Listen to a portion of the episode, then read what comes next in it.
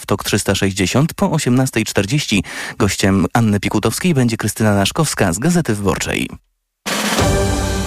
Prezydent przyjął w pałacu byłych szefów Centralnego Biura Antykorupcyjnego, których wczoraj ułaskawił, co pozwoliło im wyjść z więzienia po 2 tygodniach.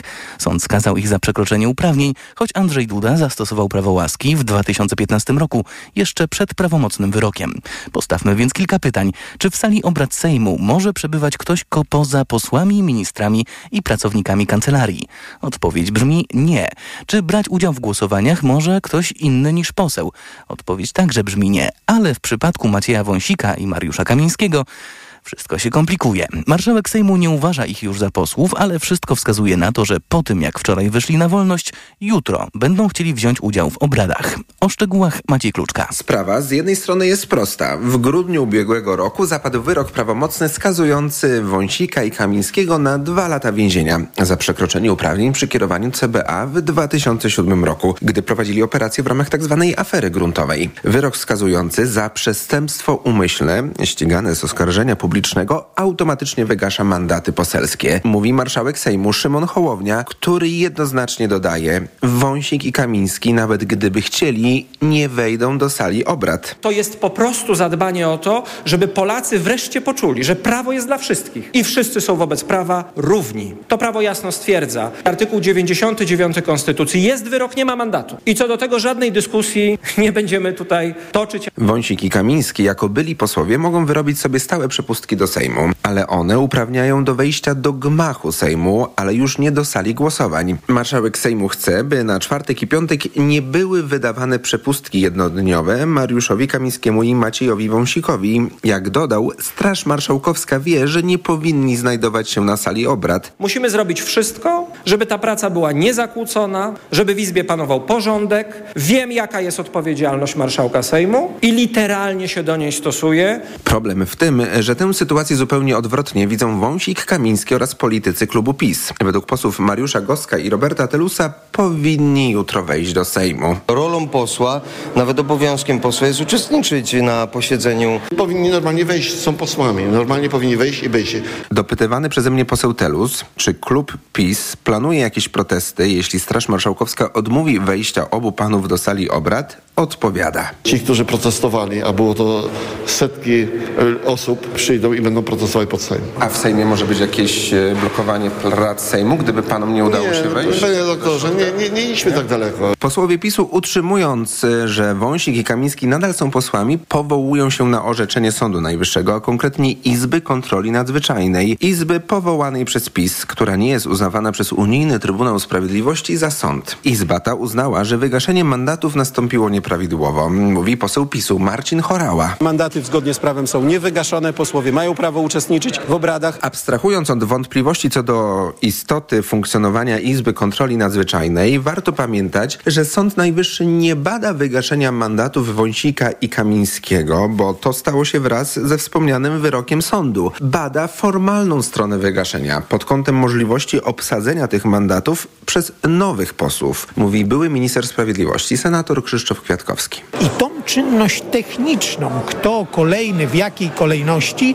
ta jest oceniana, a nie jest oceniany sam fakt utraty mandatu, bo to jest uregulowane w przepisach i ta decyzja wchodzi z mocy samego prawa. Mamy więc 2 porządki, prawny i pisowski, trudne do pogodzenia. Pytanie, czy z tego powodu ucierpi powaga Sejmu i czy posiedzenie przebiegnie spokojnie i zgodnie z regulaminem. Starał się to ustalić Maciej Kluczka, a o tym, co się jutro może wydarzyć w Sejmie, o 18:30 opowie Dominika Długosz z Newsweeka w rozmowie z Anną Pikutowską. Podsumowanie dnia w Radiu TOK FM. Rząd wysyła do Sejmu projekt ustawy, która wprowadza antykoncepcję awaryjną bez recepty. Chodzi o tabletki przyjmowane już po stosunku, które zapobiegają zajściu w ciążę. Mają być dostępne bez recepty dla osób powyżej 15 roku życia, mówił premier Donald Tusk po posiedzeniu Rady Ministrów. Po nie 15 roku życia wymagana będzie recepta. Jest to rozwiązanie najbardziej powszechne w krajach Unii Europejskiej i umożliwi powszechny dostęp do antykoncepcji awaryjnej. Decyzję o tym że antykoncepcję awaryjną będzie można kupować tylko na receptę, podjęło Prawo i Sprawiedliwość w 2017 roku. Tabletka dzień po to nie jest pigułka wczesnoporonna, ale premier zapowiedział, że do Sejmu trafi także projekt łagodzący przepisy aborcyjne. My jesteśmy gotowi do złożenia projektu o legalnej i bezpiecznej aborcji do 12 tygodnia w najbliższych godzinach. Przeciwko poluzowaniu prawa aborcyjnego opowiada się Trzecia Droga, która chce rozpisać referendum w tej sprawie. Obie ustawy i tak będzie musiał podpisać prezydent Andrzej Duda. Przed Sejmową Komisją Śledczą do zbadania tzw. wyborów kopertowych stanął poseł Jacek Sasin, lat 56, żonaty, jedno dziecko. Gdy stał na czele resortu aktywów państwowych, odpowiadał za organizację bez podstawy prawnej wyborów prezydenckich, w których mieliśmy głosować listownie, ale ostatecznie głosowanie w ogóle nie doszło do skutku. Panie Sasin, kto był autorem pomysłu przeprowadzenia w 2020 roku wyborów prezydenckich listownie? To już właśnie wielokrotnie tutaj padało i to nie jest żadna tajemnica, ale choć ja nie usłyszałem tego od pana posła Bielana, ale tak powiem, posiadłem taką informację, że on tego typu ideę przedstawił. Kto na jakiej podstawie prawnej podjął decyzję o druku kart do głosowania i tych pakietów, o których tutaj mówiłem? Z tego co wiem, drukiem kart wyborczych zajmowała się Państwowa Wytwórnia Polska, czy Polska Państwowa Wytwórnia Papierów Wartościowych. Podjęła tą decyzję w ramach przygotowań do przeprowadzenia wyborów na podstawie decyzji prezesa Rady Ministrów, która zobowiązywała wytwórnię do przeprowadzenia takich przygotowań. Poczta Polska, bo pan wspomniał Pocztę Polską, nie drukowała żadnych kart wyborczych, to chcę bardzo wyraźnie powiedzieć. Poczta Polska zlecała druk? Druk kart wyborczych był prowadzony przez PWPW na podstawie decyzji pana premiera. A kto zdecydował, że przygotowanie wyborów korespondencyjnych zostanie powierzone właśnie Poczcie Polskiej i Polskiej Wytwórni Papierów Wartościowych?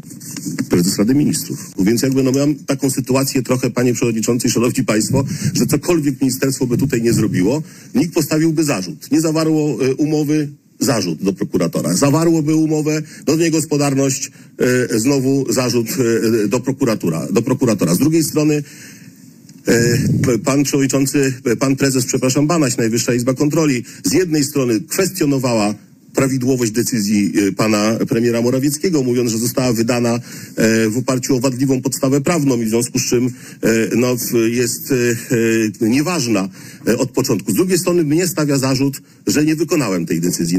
Po prostu mam wrażenie, że tu jest stalinowska zasada: dajcie mi człowieka, a paragraf się znajdzie. Czyli można powiedzieć, że to obciąża pana premiera Morawieckiego?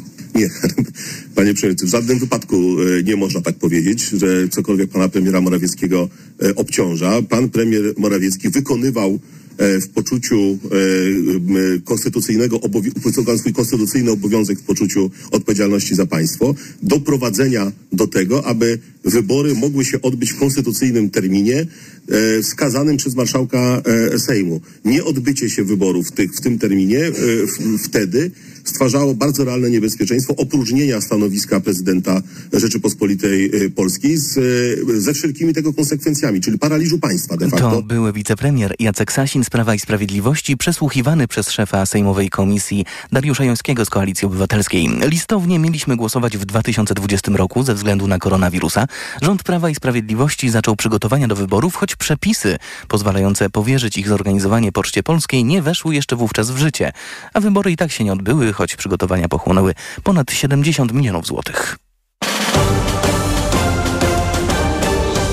Tok 360. Donald Trump wciąż nie może być pewny, że będzie kandydatem Partii Republikańskiej na prezydenta Stanów Zjednoczonych. Może być tylko prawie pewny.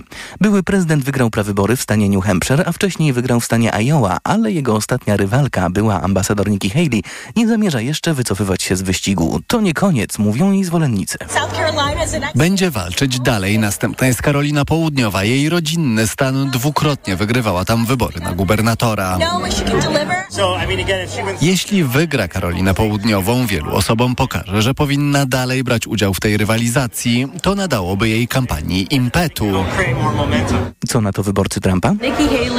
Nikki Haley musi spojrzeć w lustro i zdać sobie sprawę, że jest po złej stronie historii, zdecydować, czy jest z narodem, czy z globalistyczną agendą. Jeszcze nigdy nie zdarzyło się, by ktoś wygrał republikańskie prawybory w obu pierwszych stanach, a potem nie został kandydatem partii na prezydenta. TOK 360. Ukraiński wywiad wojskowy potwierdza, że dziś miało dojść do wymiany jeńców z Rosją. Kreml twierdzi, że pojmanych Ukraińców transportował samolot Ił-76, który rozbił się w okolicach Białgorodu. O jego zestrzelenie obwinia siły zbrojne Ukrainy. Władze w Kijowie oświadczyły, że sprawdzają informacje o katastrofie i o tym, że na pokładzie znajdowali się jeńcy. Według Rosji było ich 65. Słowacki premier Robert Fico, który jeszcze kilka dni temu mówił, że Ukraina nie jest suwerennym państwem, dziś spotkał się z szefem rządu w Kijowie. Mało tego, Denys Szmychal uznał, że rozmowy były owocne. Jakub Medek. W trakcie spotkania w leżącym przy słowackiej granicy Użhorodzie Fico zapewnił Szmychala, że Słowacja nie będzie blokować unijnych środków na odbudowę zniszczonego przez Rosję kraju. Powtórzył też, że chociaż wstrzymał dostawy broni z rządowych magazynów, to nie ma zamiaru sprzeciwiać się współpracy słowackich firm zbrojeniowych z Ukrainą. Zaprosił też swojego odpowiednika do Bratysławy. Po raz kolejny okazało się, że antyukraińskie, antyamerykańskie i prorosyjskie wypowiedzi Ficy to głównie retoryka na potrzeby własnego elektoratu. Kilka dni temu w wywiadzie dla Słowackiego Radia Publicznego Fico stwierdził, że Ukraina jest de facto kolonią Stanów Zjednoczonych. Powtórzył też, że wojnę z Rosją może zakończyć tylko porozumienie pokojowe, które, jak to ujął, będzie dla Ukrainy bolesne. Te informacje zebrał dla Państwa Jakub Medek. TOK 360. Izrael wyklucza zawieszenie broni w strefie Gazy. Rzeczniczka rządu w Tel Awiwie zaprzeczyła pogłoskom o tym, że w grę wchodzi kolejne wstrzymanie walk w zamian za uwolnienie zakładników uprowadzonych przez Hamas. W przeszłości zdarzały się przerwy ze względów humanitarnych. Hamas złamał to porozumienie, mówi Ilana Stein. W strefie Gazy wciąż jest około 100 uprowadzonych Izraelczyków, a tamtejsze Ministerstwo Zdrowia, to znaczy Ministerstwo Zdrowia Strefy Gazy, kontrolowane przez Hamas, podaje, że liczba ofiar izraelskiej operacji wojskowej przekroczyła 25,5 tysiąca. Maszyniści z warszawskiej kolei dojazdowej kończą strajk. Związkowcy doszli do porozumienia z zarządem w sprawie podwyżek. Pracownicy od lutego dostaną pensje wyższe o średnio 700 zł, mówi wiceszef Związku Zawodowego Maszynistów Kolejowych w Polsce Sławomir Centkowski. Po raz pierwszy zarząd przyszedł z konkretną propozycją i na bazie tej propozycji doszliśmy do wspólnego porozumienia. Wcześniej zarząd proponował 500 zł, twierdząc, że więcej pieniędzy po prostu nie ma. Jak mówi prezes WKD Michał Panfil, zielone światło do zwiększenia tej kwoty dał samorząd województwa mazowieckiego, który jest głównym udziałowcem w spółce. Otrzymamy dodatkowe środki finansowe na nasze uzasadnione wystąpienie do zarządu województwa. Warszawska kolej dojazdowa nie wyklucza, że w tej sytuacji będzie musiała podwyższyć cenę biletów, ale jeszcze nie w tym półroczu. TOK 360. Prezydent Białegostoku ponownie wystartuje w wyborach po raz 5. I ostatni, bo na więcej nie pozwala prawo. Tadeusz Truskolaski długo zwlekał z decyzją, dziś wyjaśnił, że kandyduje, bo musi. Jednak mimo wszystko nie udało się w ciągu tych wielu lat mieć takiego następcy, który byłby naturalny, który miałby, powiedzmy sobie, największe szanse wygrania. Tadeusz Truskolaski rządzi Białymstokiem od 2002 roku z poparciem Platformy Obywatelskiej. Prezydentów, burmistrzów, wójtów i radnych będziemy wybierać 7 kwietnia.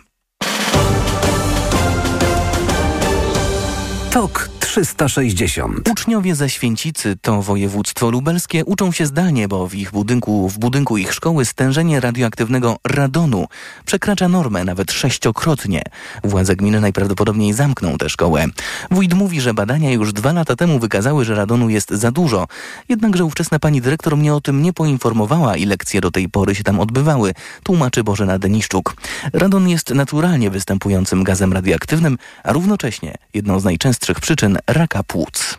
To jest podsumowanie dnia w Radiu TOK FM. Za moment Ekonomia 360. TOK 360.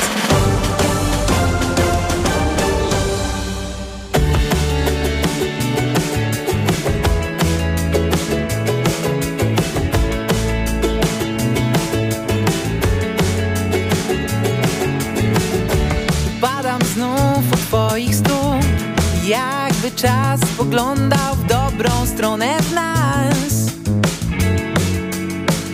I chociaż wciąż mówisz, że ten świat sprawia, że czujesz się źle, tak wiele chciałbym ci dać. Do ciebie biegnę znów, do ciebie biegnę znów. Co tchu, co tchu.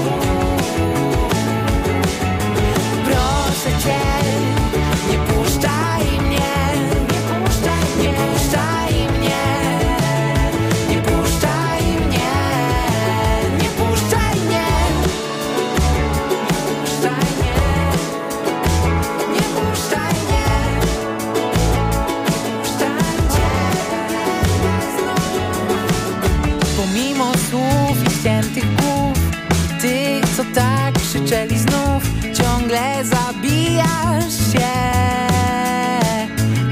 Chociaż wciąż mówisz, że ten świat sprawia, że czujesz się źle. Tak wiele chciałbym ci dać, chciałbym ci dać. Do ciebie biegnę znów, do ciebie biegnę znów z odchu, z odchu. Proszę cię, nie puszczaj mnie, nie puszczaj, nie puszczaj mnie, nie puszczaj mnie, nie puszczaj mnie, nie puszczaj mnie, nie puszczaj mnie, nie puszczaj mnie. I chociaż wciąż mówisz, że ten świat sprawia, że czujesz się źle, tak wiele chciałbym ci dać, chciałbym ci dać. I chociaż wciąż mówisz, że ten świat sprawia, że czujesz się źle, tak wiele chciałbym ci dać, chciałbym ci dać. Do ciebie biegnę znów, do ciebie biegnę znów z odchu, z odchu. Proszę cię, nie puszczaj mnie, nie puszczaj, nie puszczaj mnie, nie puszczaj mnie, nie puszczaj mnie. Do ciebie biegnę znów, do ciebie biegnę znów z odchu, z odchu. I proszę cię, nie puszczaj mnie, nie puszczaj, nie puszczaj mnie, nie puszczaj mnie, nie puszczaj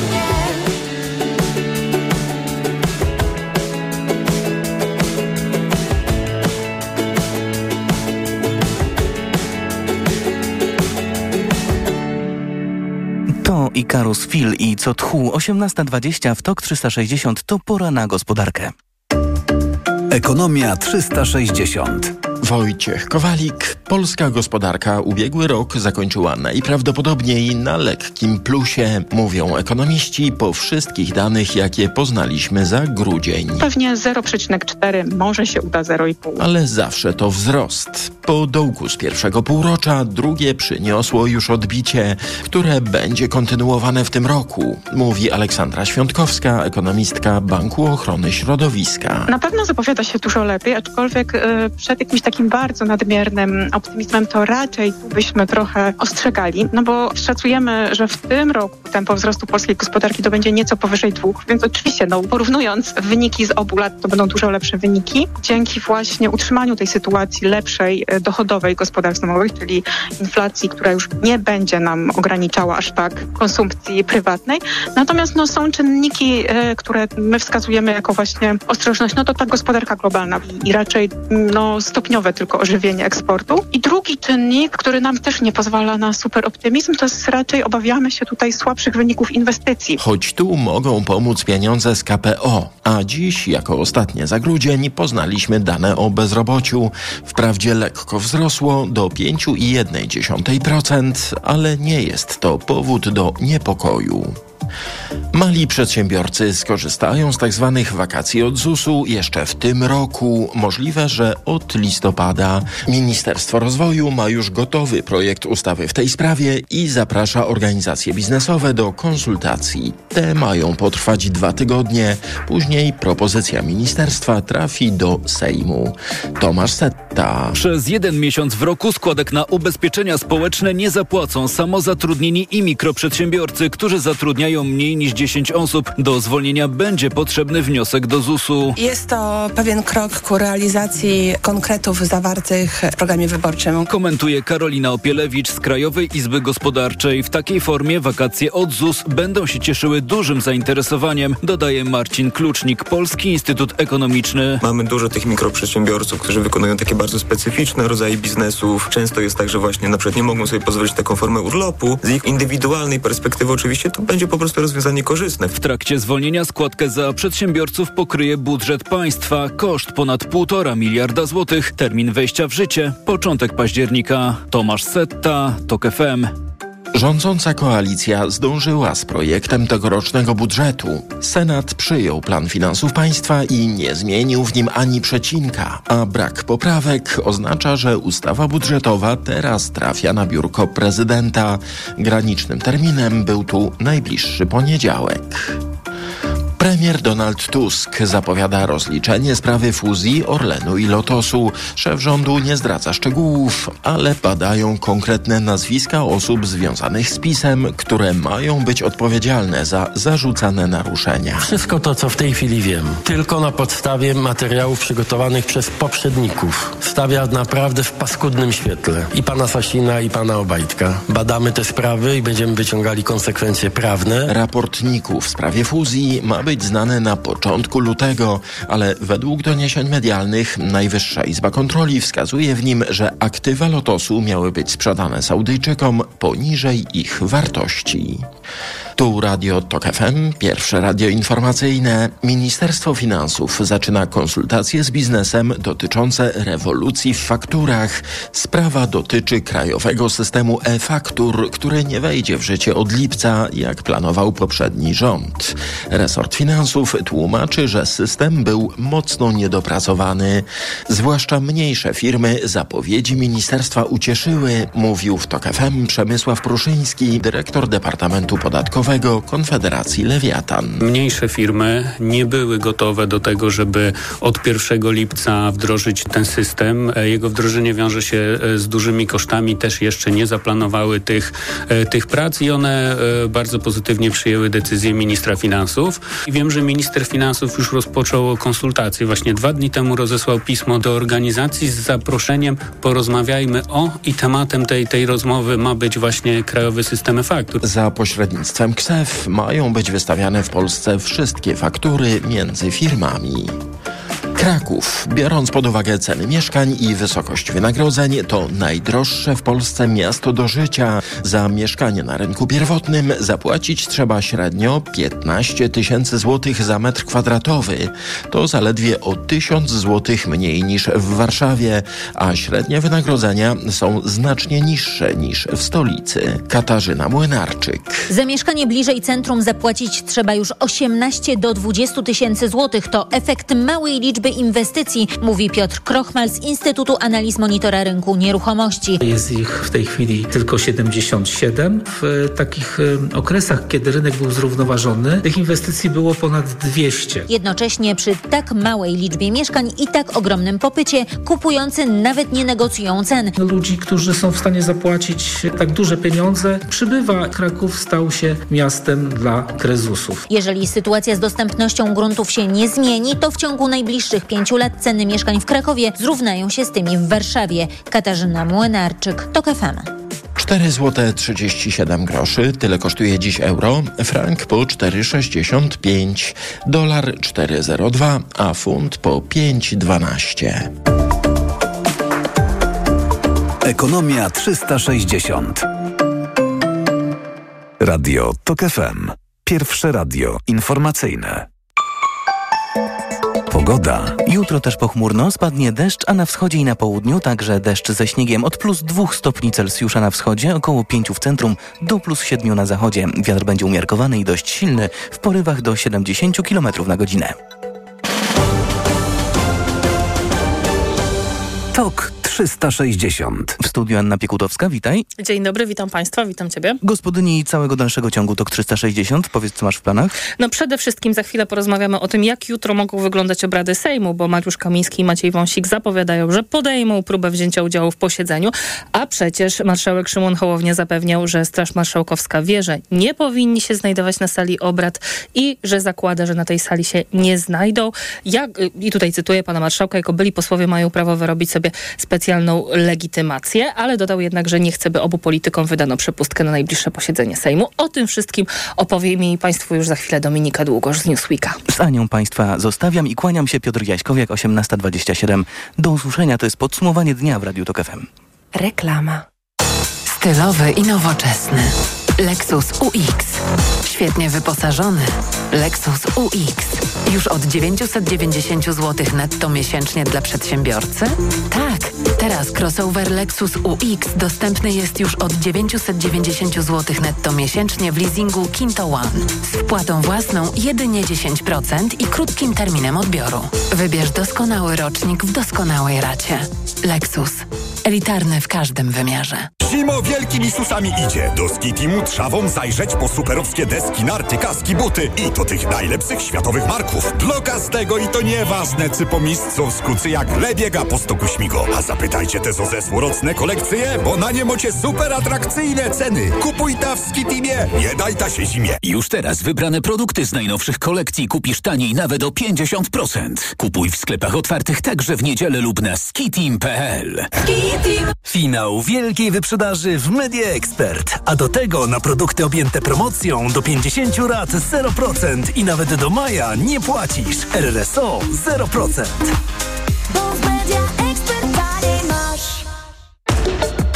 Dacia Sandero ma wszystko, czego potrzebujesz w swoim aucie. Dzięki temu nie musisz godzić się na żadne kompromisy. Dacia Sandero. Samochód Cię nie definiuje, to Ty definiujesz samochód. Dla prawdziwych ludzi.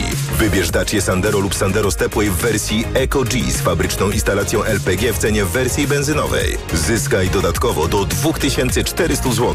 Umów się na jazdę testową. Szczegóły w salonach i na dacia.pl. Aniu, boli mnie gardło. Czy możesz wziąć za mnie zastępstwo w 5A? Oczywiście, Ewa. A ty na zapalenie gardła weź pastylki do ssania Septinum Silver.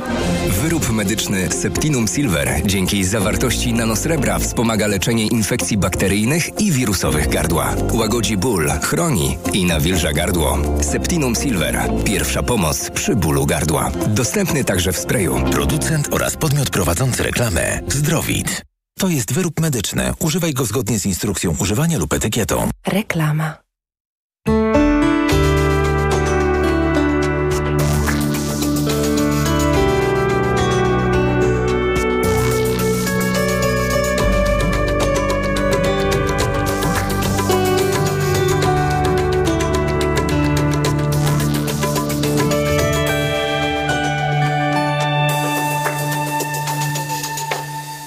Radio TOK FM. Pierwsze radio informacyjne. TOK 360. To jest TOK 360, jest 18:30 przy mikrofonie Anna Pikutowska. Moją gościnią jest teraz Dominika Długosz z Newsweeka. Dzień dobry. A dzień dobry. Jutro o 10:00 startuje czwarte posiedzenie Sejmu tej kadencji. Zapowiedzieli się już na nim świeżo ułaskawieni Mariusz Kamiński i Maciej Wąsik. Marszałek Sejmu zapewnia, że panowie nie tylko nie wejdą na salę plenarną, ale także w kuluary. I marszałek Hołownia dodaje, że panowie Mariusz Kamiński i Maciej Wąsik nie są już posłami. Jakie są nastroje po stronie klubu Prawa i Sprawiedliwości przed jutrem? No to jest bardzo trudno opisać, jakie są nastroje, dlatego że one są wszystkie jednocześnie. Od hura optymistycznych i bardzo, bardzo, bardzo bojowych, takich, które mówią, że będą, jak trzeba będzie, to otoczą kordonem panów byłych posłów i wprowadzą na salę plenarną, że jeśli dojdzie do starć ze Strażą Marszałkowską, to oni są gotowi i tak dalej, aż po takie bardzo wątpiące. I te bardzo wątpiące wynikają chyba z politycznego przekonania moich rozmówców, że jeśli dojdzie do awantury politycznej, takiej gigantycznej, naprawdę, no bo czegoś takiego żeśmy nie widzieli w Sejmie. To znaczy to, co ja sobie jestem w stanie wyobrazić, to, że posłowie Wąsik i Kamiński zostają wprowadzeni przez kolegów na salę plenarną Sejmu. Ale jak, Straż Marszałkowska, skoro mają nie dostać przepustki? No tak, tylko że byli posłowie mogą wejść zawsze. To znaczy ja nie bardzo wiem, jaką przepustkę mieliby się starać. Były poseł nie musi się starać o żadną przepustkę. Były poseł po prostu może wejść na salę plenarną, do gmachu Sejmu. I szczerze mówiąc, dzisiaj marszałek Hołownia mówił o specjalnej legitymacji, którą można sobie wyrobić. Ale szczerze mówiąc, ja nie słyszałam chyba o specjalnych legitymacjach dla byłych posłów. Być może one rzeczywiście są, być może się do tej pory nie interesowałam tym specjalnie. Ale zawsze mi się wydawało, że posłowie byli po prostu wchodzą na swoje stare legitymacje poselskie. I trochę nie widzę, jak to miałoby się odbyć, no ale dobrze, załóżmy, że nie zostaną wpuszczeni. I teraz tak, wyobraź sobie sytuację, w której posłowie Prawa i Sprawiedliwości, jest ich 190, otaczają kręgiem swoich kolegów i wprowadzają ich przez drzwi sejmowe. Straż Marszałkowska nie ma jak, nie naruszając cielesności posłów z immunitetami i mandatami, wyciągnąć tych dwóch byłych posłów. Znaczy, wyobrażasz sobie takie obrazki? Ja nie. I Prawo i Sprawiedliwość też ma z tym pewien problem, dlatego że obawiają się, że taka naprawdę gigantyczna awantura w Sejmie może wcale nie być korzystna dla partii. No ostatnio znaczy, że trochę może się to odbić.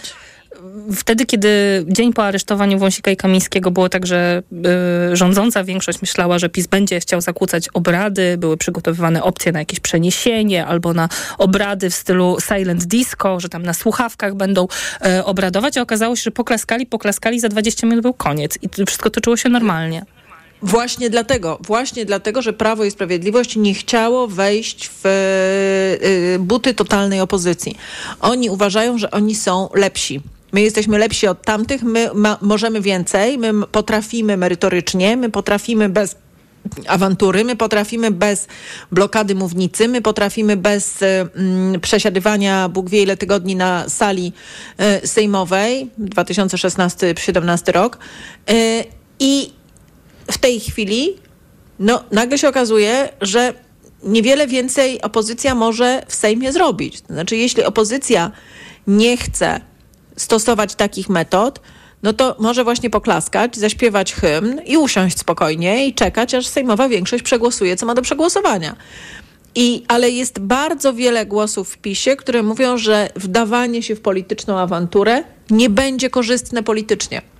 I że tak naprawdę dla partii najlepiej byłoby mieć dwóch męczenników, więźniów politycznych, a nie gości, którzy chcą wejść do Sejmu i chcą wejść w fizyczne starcie ze Strażą Marszałkowską. Mam wrażenie, że to dzisiejsze spotkanie z prezydentem też miało jakieś tam drugie dno i miało, nie wiem, czy prezydent się zdecydował rozmawiać o tym z Mariuszem Kamińskim i Maciejem Wąsikiem, ale że prezydent jednak miał ich wybadać, do którego momentu oni są gotowi się posunąć, bo jak słyszę w Prawie i Sprawiedliwości, oni dwaj naprawdę chcą pokazać, że są, że nie złamali się, nie ulegli i że jeszcze raz mogą pokazać ten gest, który Kamiński pokazał obecnej władzy, ale teraz we dwóch. No czasami tak jest, że rzeczywiście pobyt w więzieniu radykalizuje. My za to dostaliśmy po spotkaniu prezydenta Andrzeja Dudy z Mariuszem Kamińskim, Maciejem Wąsikiem obrazy podziękowań, uścisków na misia, wzajemnego bicia sobie brawa. Co te obrazki mają nam pokazać? Jak ty je odczytujesz? Tylko króciutko, ostatnia minuta nam została. No, że prezydent Andrzej Duda nie popełnił błędu, nie zrobił tego przypadkiem, tylko ułaskawił swoich kumpli. Znaczy, i cały czas mają i jego wsparcie. Ja nie wiem, czy nie możemy za chwilę się spodziewać tego, że jednak będzie problem z tymi ich mandatami, bo w tej chwili sytuacja naprawdę jest zagmatwana prawnie i to już nie ja, tylko prawnicy, chociaż każdy mówi co innego, powinni to wyjaśniać. Ale że za chwilę panowie na przykład dostaną jakąś pracę w kancelarii prezydenta Andrzeja Dudy, tak? Jeżeli Prawo i Sprawiedliwość uzna, że musi wybrać kogoś innego na ich miejsce, no to może się okazać, że panowie nie tylko zostali ułaskawieni, ale zostaną również zatrudnieni przez prezydenta Andrzeja Dudę. No na razie są największymi przyjaciółmi, największa wdzięczność i tak dalej, chociaż w Prawie i Sprawiedliwości również są głosy, że Andrzej Duda wybrał bardzo złą drogę do tego ułaskawienia, bo albo zrobił to za wcześnie, albo za późno. Znaczy mógł to zrobić natychmiast, na mocy 139 artykułu Konstytucji, albo mógł to jeszcze ta procedura mogła trwać, żeby właśnie mieć męczenników, żeby mieć dwóch więźniów politycznych, którymi można dalej grać w kampanii. Teraz trochę, co z Kamińskim i Wąsikiem zrobić, nie wiadomo. Dominika Długosz z Newsweeka dla Państwa komentowała sytuację. Jutro o 10:00 rusza posiedzenie Sejmu, a my już za chwilę połączymy się z Krystyną Naszkowską z Gazety Wyborczej, która opowie nam, jak to jest, że na protestach rolników razem z rolnikami protestuje wiceminister rolnictwa. Reklama. Jestem Marek. Mam szkółkę narciarską. Kiedy wychodzę na stok, liczę na dobre warunki. A jak muszę się rozliczyć, to liczę na pakiet Samodzielna Księgowość w Banku Millennium. Otwórz konto Mój Biznes w Banku Millennium z pakietem Samodzielna Księgowość za 0 zł przez 2 lata w promocji. Warunki promocji zawarte są w regulaminie promocji 2 lata gratis, która trwa do 29 lutego 2024 roku. Szczegóły i regulamin dostępne są na stronie banku. Bank Millennium. Inspirowany Tobą. Seniorzy powinni dbać o nawodnienie organizmu również zimą. Najlepszym rozwiązaniem są elektrolity Hydro Optima Senior D3. Suplement diety Hydro Optima Senior D3 zawiera substancje potrzebne do nawodnienia organizmu, ale ma niską zawartość sodu i glukozy, co ma szczególne znaczenie dla osób z nadciśnieniem i podwyższonym poziomem cukru. Dodatkowo Hydro Optima Senior D3 zawiera wysoką dawkę witaminy D3, tak potrzebną w okresie zimowym. Hydro Optima Senior D3 Aflofarm. Przyjmuję 2 razy w weekend, w sobotę i niedzielę od 16:00 w Radiu Tok FM. Na wizytę u doktora zaprasza Ewa Podolska. I zdrowia życzę. Sponsorem programu jest Herbapol Poznań, producent leku Urosept, stosowanego pomocniczo w zakażeniach układu moczowego. No jak, Andrzej? Jesteś gotowy? Chyba nie pojadę na ryby. Znowu boli mnie bark. Niby coś brałem, ale nie pomaga. Lepiej wypróbuj Opokan Med. To specjalistyczne rozwiązanie właśnie na bóle mięśniowo-stawowe. Opokan Med przynosi ulgę na długo. Na tobie zawsze mogę polegać. Z Opokanem Med będziesz zdrów jak ryba. Opokan Med. Bez bólu przez cały dzień. Bez bólu przez całą noc. To jest wyrób medyczny. Używaj go zgodnie z instrukcją używania lub etykietą. Rozgrzewanie i łagodzenie dolegliwości krzyżowo-lędźwiowych, reumatycznych, mięśniowych, stawowych i nerwobóli. Aflofarm. Nowy rok, a Lidl wciąż najtańszy. Według faktu spośród 4 podmiotów objętych zestawieniem koszyk 25 podstawowych produktów jest najtańszy w Lidlu. Źródło Fakt. Wydanie internetowe z 5 stycznia 2024 roku. Szczegóły na lidl.pl. Odjazdowa zima na stacjach BP, a wraz z nią odjazdowa promocja dla diesli. W czwartki i niedzielę paliwo premium BP Ultimate Diesel zatankujesz w cenie paliwa podstawowego. Regulamin na bp.pl. BP. Kierujemy się Tobą. Stosujesz kapsułki wspierające zdrowie wątroby? Wypróbuj nowość. Escalif 600. Dlaczego? Escalif 600 to aż 600 mg fosfolipidum essentiale z nasion soi w jednej kapsułce. Suplement diety Escalif 600 stosuje się raz dziennie, a opakowanie wystarcza na 50 dni. Zapytaj w aptece o Escalif 600, a cena na pewno pozytywnie Cię zaskoczy. Escalif 600. Zdrowie dla wątroby, korzyść dla portfela. Wyciąg z ostryżu długiego wspiera zachowanie zdrowej wątroby. Aflofarm. Marian, ale ten finał wielkiej wyprzedaży w Media Expert to rewelacja jest. Naprawdę? No sam zobacz, jakie niskie ceny. Finał wielkiej wyprzedaży w Media Expert. Na przykład grafitowa lodówka Beko. Najniższa cena z ostatnich 30 dni przed obniżką 1799 zł 99 groszy. Teraz za jedyne 1599 z kodem rabatowym taniej o 200 zł.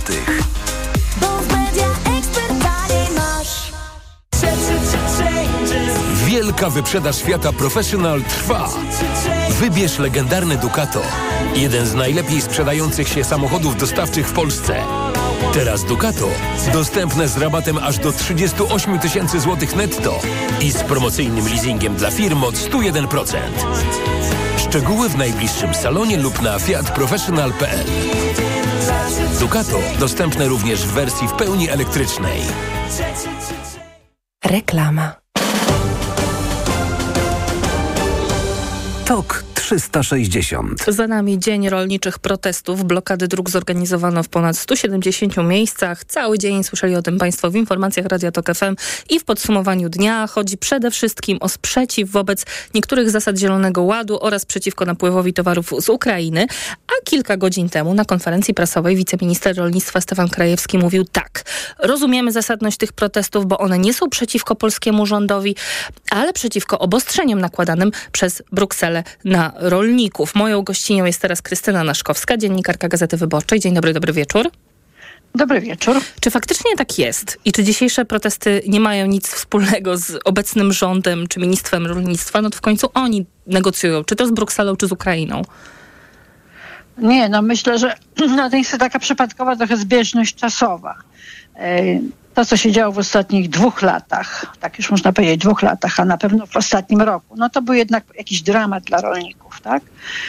Cały czas spadały ich dochody, rosły ich koszty, wchodziły im nowe rozwiązania związane z wspólną polityką rolną, te słynne ekoschematy, których nie rozumieli. Napływała żywność szerokim strumieniem z Ukrainy. I to taka poza wszelką kontrolą, co chyba jest jeszcze bardziej oburzające niż to, ich oburzało bardziej niż to, że w ogóle napływała, ale poza kontrolą dochodziło do najrozmaitszych nieprawidłowości i to nie ma nic wspólnego z tym rządem. Natomiast tak się złożyło, taka jest sekwencja czasu, że wiadro się przelało, czy garnek się przelał właśnie teraz, kiedy jest ten nowy rząd. Co mnie bardzo rozśmieszyło. Natychmiast w tej sytuacji zrobili konferencję prasową posłowie PiS-u, z której składała się ta grupa z byłego ministra rolnictwa Telusa, byłej pani minister Anny Gembickiej, byłego wiceministra Cieciury i jeszcze posła Sachajko, kiedyś szefa Komisji Rolnictwa, którzy po prostu zaatakowali nowy rząd. Za to, że jak nawet powiedziała wręcz pani Gębicka, od tylu miesięcy już rządzi, a jeszcze nic nie zrobił.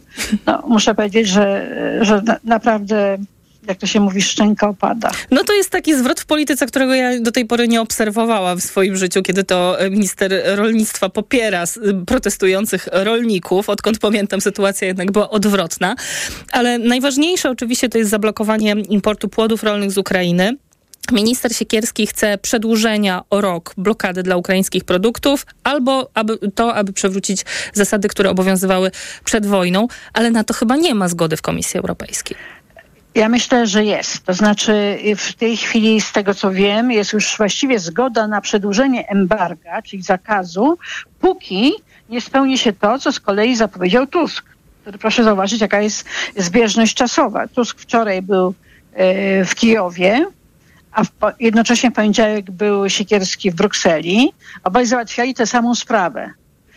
I Tusk po powrocie twierdzi, że jest zgoda strony ukraińskiej. Nie ma powodu mu nie wierzyć. Dzisiaj na konferencji po Radzie Ministrów mówił dokładnie tak. W Kijowie usłyszałem zapewnienia, że Ukraina nie jest zainteresowana niekontrolowanym transportem. No krótko mówiąc, obiecał podpisanie umowy dwustronnej z Ukrainą, coś podobnego mają Rumunii. Podpisanie umowy dwustronnej z Ukrainą, a Siekierski wynegocjował w Brukseli, że do czasu podpisania tej umowy, której szczegółów jeszcze nie znamy, będzie embargo na ukraińską żywność. To już jest wynegocjowane. Czyli bardzo wiele im się udało osiągnąć. Znaczy na razie będzie przedłużone embargo. Tusk obiecał dwustronną umowę, której zapewnił, że nie będzie wjazdu takiego kompletnie niekontrolowanego. Będzie zawsze musiała być zgoda jakiejś polskiej instytucji, która na coś się zgadza.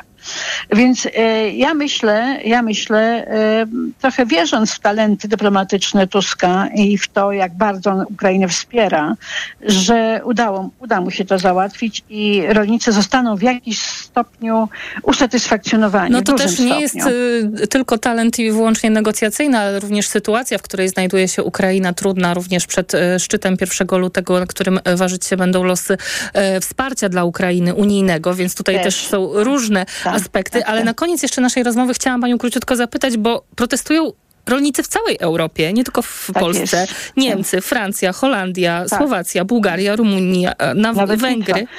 Proszę sobie wyobrazić, że do Wilna, która w końcu Litwa jest małym miastem, wjechało 1000 ciągników dzisiaj. To jest naprawdę ogrom. Tak, ja myślę, że wzburzenie rolników w całej Unii osiągnęło pewien pułap, którego już uznali, że muszą zareagować i I sądzę, że to zmieni trochę nastawienie też Brukseli, także do naszych spraw związanych z Ukrainą. Że do tej pory Bruksela stała twarda. Jeśli chodzi, wracając do spraw ukraińskich, można powiedzieć, że no dla nas to jest dramat, ale dla Ukrainy tragedia. Gdyby się zablokowały te granice, nie mogli eksportować. I Unia stała po stronie jednak Ukrainy. Teraz troszeczkę się zmienia, bo widzi, że sytuacja wymyka się spod kontroli, bo rolnicy w całej Unii wzburzyli się nie tylko z powodu tego, że napływ kompletnie niekontrolowanej, ogromnej ilości żywności z Ukrainy zaburzy im rynki, ale także są strasznie źli na ten Zielony Ład. I nikt tych rolników nie słuchał. Nikt tych rolników nie słuchał. Ja mam taką nadzieję, że Unia, i takie mam sygnały z Brukseli, że coś się zmienia, że Unia jednak zacznie ich słuchać. Bo nie wszystko to, co wymyślają sobie urzędnicy w gabinetach, w praktyce się może sprawdzić. I tutaj musimy postawić kropkę. Bardzo dziękuję. Krystyna Naszkowska z Gazety Wyborczej była moją Państwa gościnią. My jeszcze do tematu wrócimy między innymi w mikrofonie Radia TOK FM razem z Pawłem Sulikiem, a już za chwilę moim gościem będzie Przemysław Wójtowicz, weteran wojenny, Fundacja StratPoints, i będziemy rozmawiać o telefonie zaufania dla żołnierzy. TOK 360.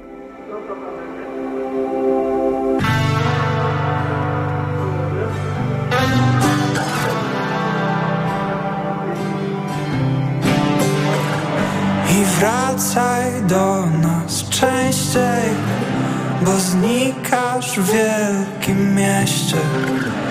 Tu każdy na coś czeka, tu każdy za kimś tęskni. A ja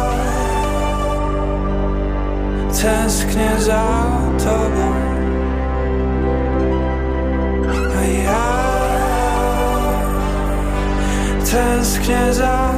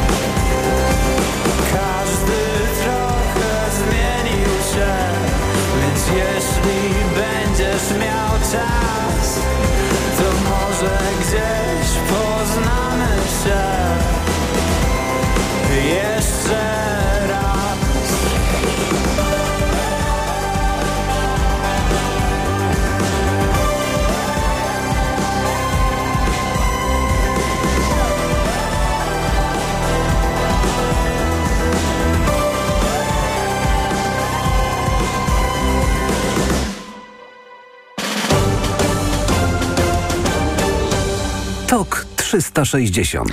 Minister Obrony Narodowej Władysław Kosiniak-Kamysz poinformował, że podjął decyzję o pilnym utworzeniu telefonu zaufania dla żołnierzy Wojska Polskiego, a o tym, co w wojsku jest potrzebne, jeśli chodzi o pomoc psychologiczną i jaka jest skala problemów, zapytam Przemysława Wójtowicza, weterana wojennego, byłego dowódcy sekcji snajperów Wojska Polskiego w Afganistanie, szefa zespołu do spraw weteranów i rodzin poległych w Fundacji StratPoint. Dzień dobry. Udało mi się przedłużyć pańską wizytówkę. Witam państwa. Witam serdecznie, ale już poważnieje, dlatego że sprawa jest naprawdę bardzo smutna i bardzo niepokojąca. W tym tygodniu odebrał sobie życie młody żołnierz z Wydziału Kryminalnego Mazowieckiego Oddziału Żandarmerii Wojskowej i jak się okazuje, to nie jest pierwsze tego typu zdarzenie w tej jednostce. Onet podaje, że na życie targnęło się już 3 żołnierzy Oddziału Specjalnego Żandarmerii Wojskowej w Mińsku Mazowieckim. To jest sytuacja alarmowa w wojsku? Zacznijmy od tego, co w tym wszystkim pomoże telefon zaufania. Bo jeżeli mielibyśmy o tym dyskutować, o sytuacji, a o konkretnym zażegnaniu jej, czyli o tak zwanym telefonie zaufania, no to cofnęlibyśmy się co najmniej o kilka dekad do tyłu. Proszę pani, drodzy państwo, w dobie wszechpojętego, szerokopasmowego internetu, telefon zaufania, no to już jest taka gruba zaszłość. To ktoś dawno temu zapomniał o tym, kiedy zaczęła się w wojsku humanizacja, a wówczas nikt na to nie wpadł, a telefonia była dostępna, żeby stworzyć tego typu telefon. Trzeba zdać sobie z jednej rzeczy sprawę, że w każdej jednostce wojskowej za dobre pieniądze, często na etacie oficerskim, zatrudnieni są tak zwani psychologowie. W każdej jednostce wojskowej. W każdej jednostce wojskowej na etacie oficerskim, co najmniej majora, jest oficer wychowawczy.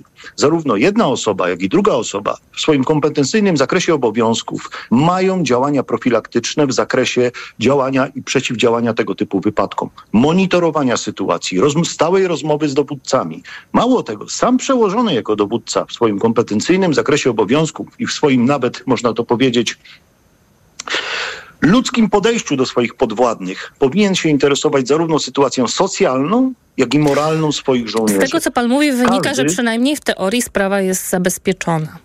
Oczywiście, że tak. Moim zdaniem to jest kwestia wewnętrzna. A to, że ludzie targają się na swoje życie, trzymając broń w ręku, tak było, jest i zapewne będzie. Ja nie wierzę, że zażegna to ten telefon zaufania w czymkolwiek pomoże. On tylko może, moim zdaniem, sprawić to, że pewne zachowania patologiczne wręcz będą bardziej popularne. Przecież ten telefon może obsłużyć każdy i zadzwonić, nawet zrobić sobie bardzo głupi dowcip w stosunku do swojego przełożonego.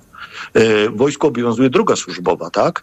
Każdy, jeżeli tą drogą służbową nie otrzyma pomocy, może iść dalej, pomijając tą drogę. Mało tego, mamy rodziny, które monitorują nas na co dzień, mamy przyjaciół, kolegów z pododdziału. Żołnierz nigdy nie jest sam. Ja to rozumiem, ale wie pan, jednak telefon zaufania to jest taka instytucja, która działa nie tylko w obszarze wojskowym, ale mamy telefon zaufania dla młodzieży, mamy telefon zaufania dla kobiet, telefon zaufania dla mężczyzn. Jest to jakoś tam potwierdzone dowodami, że takie sposoby działania, interwencji działają. Tylko pytanie, czy to jest wystarczające? I pytanie, jak w ogóle dbamy o zdrowie psychiczne żołnierzy? Myślę, że tutaj akurat to ja mogę ze swojej perspektywy powiedzieć dużo. Od 12 lat zajmuję się pomocą rannym żołnierzom oraz weteranom, jak również rodzinom poległych. Mam już za sobą bardzo dużo przedsięwzięć i eventów. Myślę, że więcej niż całe Ministerstwo Obrony Narodowej naraz. I powiem otwarcie, że po 12 latach, jak zostałem ranny, a zostałem już 13 lat temu ranny w Afganistanie, nikt do tej pory do mnie nie zadzwonił i nie zapytał się, jak się czuję. Nigdy nie spotkałem się z psychologiem, który był przecież zatrudniany w mojej jednostce wojskowej, jednej, drugiej. Nigdy nawet się nie zainteresował moją sytuacją. Mało tego, nie zainteresował się sytuacją moich kolegów, którzy byli ranni albo wrócili z misji i były z nimi jakiekolwiek problemy. Wreszcie trzeba zrobić z tym porządek, a nie podłączać telefony i zatrudniać kolejnych ludzi na etaty. A jak wyglądają badania psychiatryczne podczas służby wojskowej? Czy one w ogóle mają miejsce i czy podczas takich okresowych badań też są badania psychiatryczne? No, są oczywiście badania psychiatryczne, ale w tej chwili z uwagi na to, że są zawężone te możliwości tych komisji lekarskich, bo przecież większość komisji w niektórych rejonach zostało kompletnie zlikwidowanych, więc na przykład takiej komisji w Warszawie staje każdego dnia nawet 1000 ludzi. Więc nie są to dobre warunki do udzielenia pomocy psychologicznej. Na pewno nie można rozpoznać niczego, jeżeli żołnierz staje na takiej komisji. Musiałby faktycznie wejść z obłędem w oczach. Natomiast badanie psychiatryczne trwa 15 sekund. to chyba nawet nie wystarcza na zadanie dobrego pytania. A jakie powinny być rozwiązania według pana tutaj zastosowane? Ja myślę, że wreszcie do wojska powinno się zatrudniać nie rzesze ludzi niekompetentnych, awansować ich z dnia na dzień, że człowiek nawet służył 5 lat w wojsku, a zapomniał, kiedy był podporucznikiem albo kapralem, bo już jest majorem. Ci ludzie muszą zjeść zęby na konkretnych stanowiskach. Tam muszą wreszcie być ludzie z powołaniem. Nie może tak być, że wszyscy tylko oglądają się za siebie i patrzą tylko i wyłącznie na czubek własnego nosa i na ścieżkę swojej kariery. Do wojska, tak jak powiedziałem, powinno się iść z powołania. Ja tak poszedłem, wielu moich przyjaciół tak poszło do wojska i to byli prawdziwi żołnierze. Ja się nie uważam za nie wiadomo kogo, ale mam do tej pory kontakt z moimi podwładnymi. Dzwonię im do siebie, pytamy się, co słychać, spotykamy się, chodzimy po górach, jesteśmy przyjaciółmi. Wreszcie trzeba może to wojsko uczłowieczyć. I tutaj chyba nie rozwiniemy tego tematu, bo skończył nam się czas, ale może jest to asumpt do kolejnej rozmowy. Bardzo panu dziękuję. Przemysław Wójtowicz z Fundacji Strand Points był moim i państwa gościem. Dziękuję państwu i dobranoc, do widzenia. Ja państwa zapraszam na serwis informacyjny Elżbieta Bielat-Mazur o godzinie 19:00, a potem wracamy na TOK 360. Radio TOK FM. Pierwsze radio informacyjne. Koniec dnia to idealny moment na chwilę zastanowienia nad nami, światem, historią. Zwolnij, weź oddech i posłuchaj o wszystkim, co ważne. Maciej Zakrocki przedstawia od poniedziałku do piątku po 23:00. Do usłyszenia.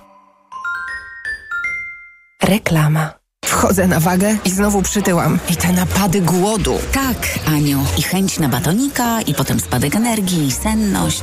Skąd wiesz? Już to przerabiałam. Okazało się, że miałam wahania poziomu cukru we krwi. Mnie pomógł Trisulin.